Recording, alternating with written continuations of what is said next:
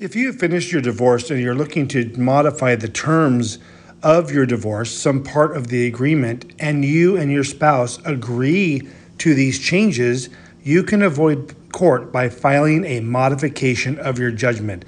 We do maybe 10 or 15 of these per month. We have either past clients calling or, in many cases, clients that were not of ours who went through divorce years ago and they want to modify some terms of their divorce agreement. And this is simply done through a modification. It's a stipulation that we draft, and we simply state what the changes are.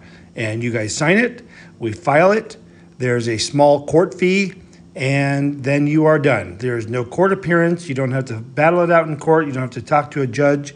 You just sign the stipulation, the agreement that modifies your judgment, and you're good to go.